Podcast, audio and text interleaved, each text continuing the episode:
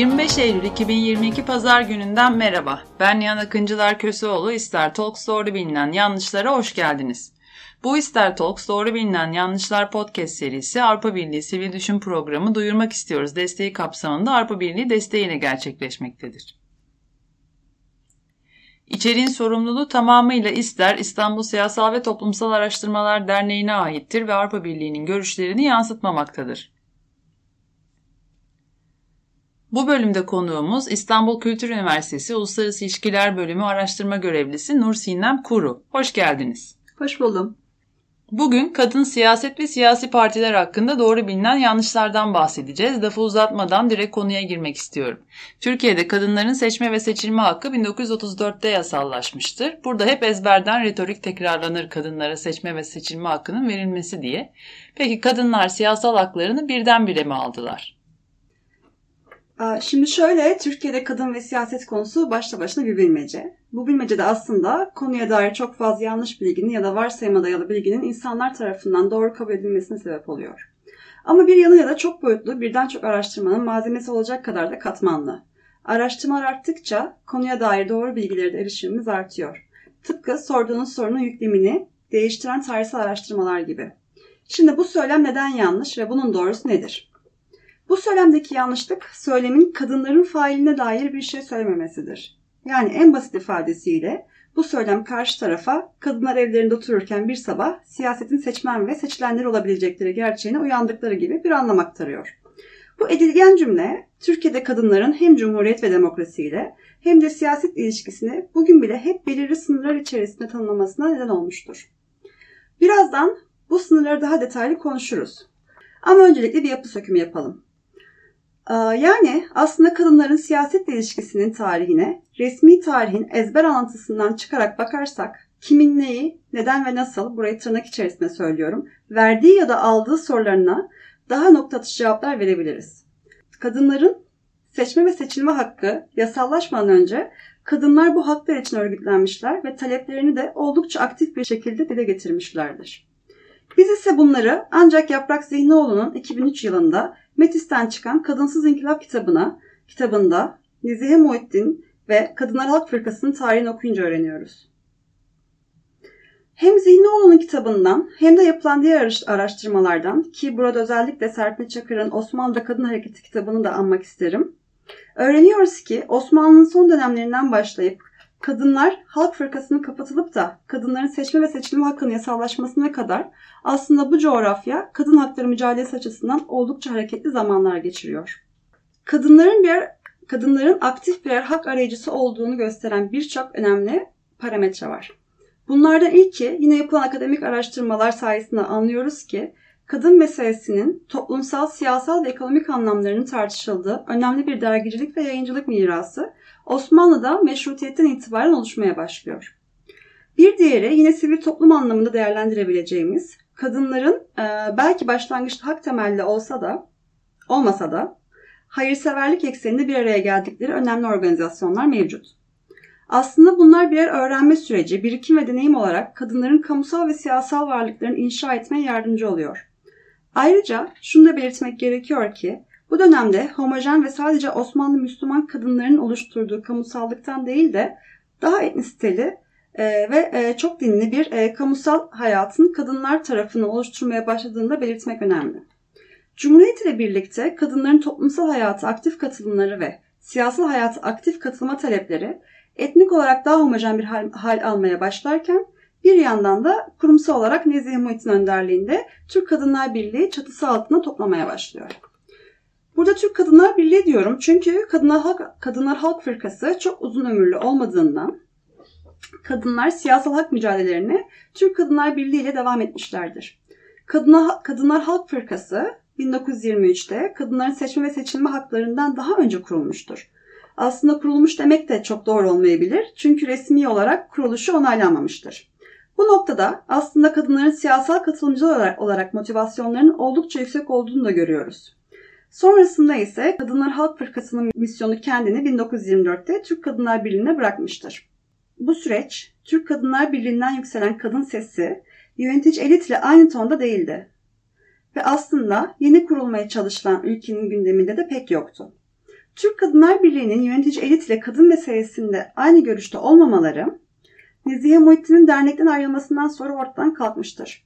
Bu yeni kurulan devletin kadınları dışlamasından değil de kadınları kendi arzu ettiği biçimde saflarına dahil etmek istemesinden geliyordu. Nezihe Muhittin'den sonra yönetime ise yönetici elitle daha uyumlu çalışan Latife Bekir Hanım gelmiştir. Daha sonra da zaten kendisi seçilen ilk kadın milletvekili arasındadır. İşte aslında biz kadınların siyasal katılımını buradan başlatıyoruz ve öncesinde bir tarih ve birikim yok gibi görüyoruz. Ya da yokmuş gibi görüyoruz demek daha doğru olacaktır.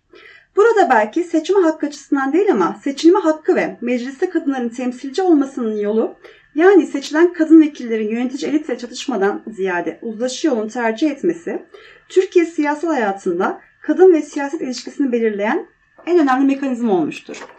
Bir anlamda kadınlar siyasetin Serpil Çakır'ın kitabın, kitabına isim olmuş erkek kulübü olmasını kabul edip kendilerini sembolik temsil düzeyini tutmuşlardır. Buna ben Deniz Kandiyat'ın ataerkil pazarlık dediği kavramın da çok uyduğunu düşünüyorum aslında. Ee, ve ilk kadın milletvekillerinden bugüne kadar kadınların seçilmelerinde hep patriarka ile bir pazarlığın olduğunu görüyoruz.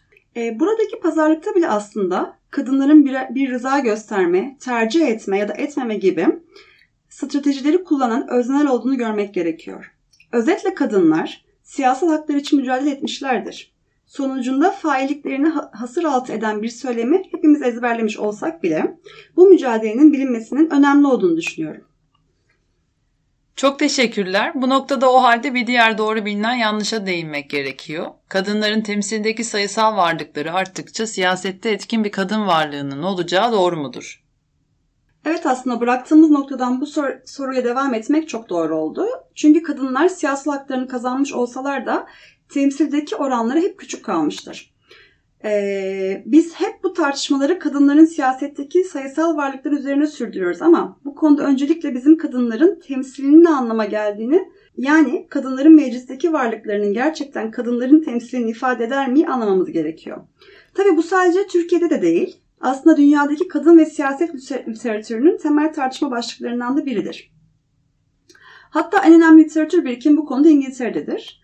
Bu durum üzerine tartışmalar son günlerde zaten yeniden alevlendi. Ee, bunun sebebi de geçtiğimiz günlerde İngiltere'nin 3. kadın başbakanı Liz Truss'un göreve gelmesi oldu.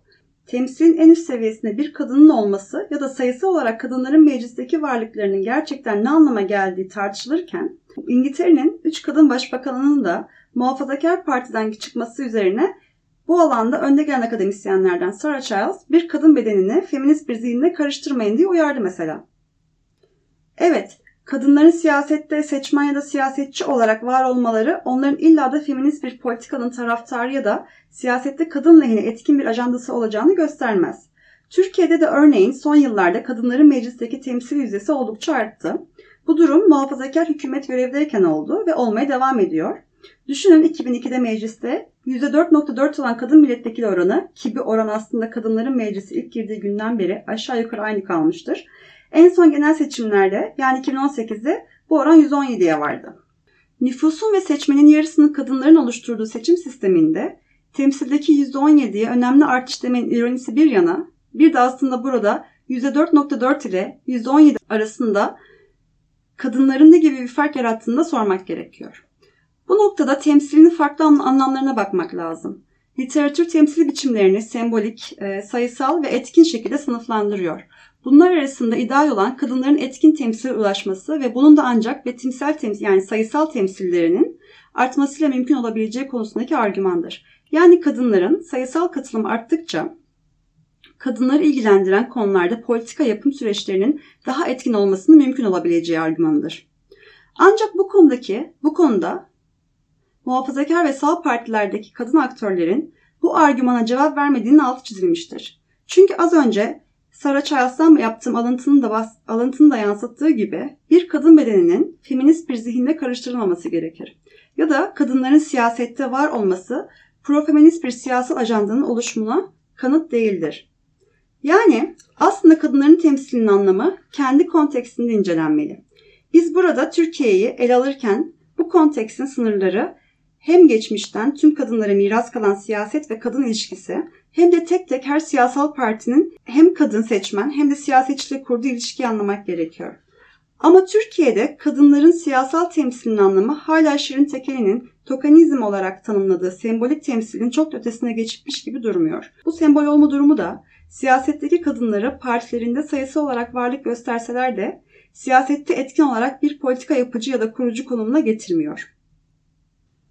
Çok açıklayıcı oldu. Teşekkür ediyorum. Evet kadınların siyasal katılımından temsilci düzeyinde bahsettik ancak seçmen kadınlar konusunda da doğru bilinen pek çok yanlış var.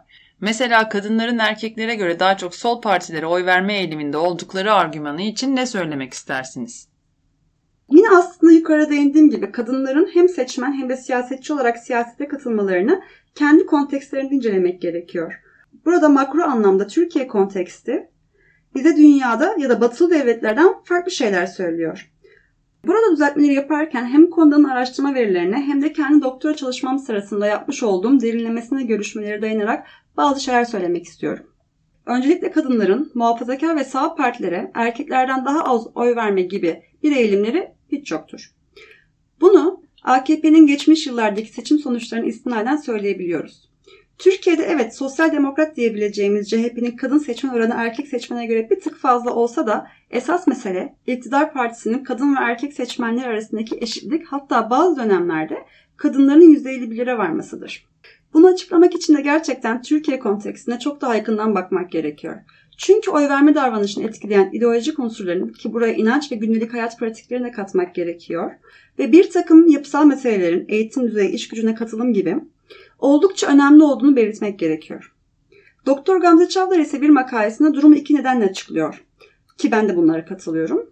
Birincisi iktidar partisinin aslında Refah Partisi'nden süre gelen bir siyaset tarzı olarak kadınların gündelik hayatlarındaki sorunları çözmede önemli destek mekanizmaları kurması. İkincisi ise kadın kollarının önemiydi.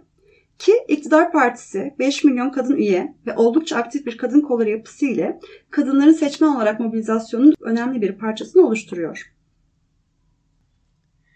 Bugün bizlere katıldığınız ve kadın siyaset ve siyasi partiler hakkında doğru bilinen yanlışlar konusunda bizleri aydınlattığınız için teşekkür ederiz. Çok keyifli ve bilgilendirici bir podcast yayını oldu. Dinleyicilerimize söylemek istediğiniz son bir şeyler varsa duymak isterim. Ben çok teşekkür ederim. Son olarak şunları söyleyebilirim. Ee, bugün kadınların siyasal hak mücadelesinin uzun soluklu bir resmini çektik veya çekmeye çalıştık.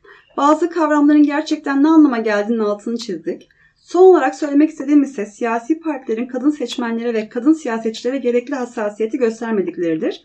Bir erkek kulübü olarak siyasette kadınlar sembolik temsilin ya da bir oy mesafesinin ötesine geçemiyorlar. Ancak bunun aşamalı bir durum olduğunu ve aslında kadınların seçme ve seçilme hakkının 100. yılına doğru giderken bu geç kalınmış temsilde adaletin sağlanması gerektiğini düşünüyorum.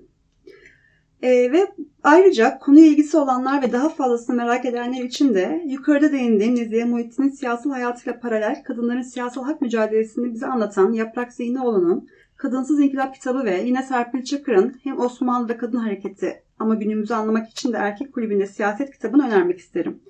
Bir de bunlara ek olarak tezinde fazlaca faydalandığım iki İngilizce kitaptan bahsetmek isterim. Bunlardan birisi Lewandowski'nin Feminizing Politics'i, bir diğeri de Ruth Lister'ın Citizenship, Feminist Perspectives kitaplarıdır. Tekrar katıldığınız için teşekkür ederiz. Dinleyicilerimize minik bir hatırlatma yapmak istiyorum ve açıklama kısmında yer alan anketimize katılmanızı rica ediyorum. Bir sonraki podcast'imiz 2 Ekim 2022 tarihinde Nazlı Akyüz ile toplumsal cinsiyet bağlamında söylem analizi konusu üzerine gerçekleşecektir. Hoşçakalın, doğrularla kalın.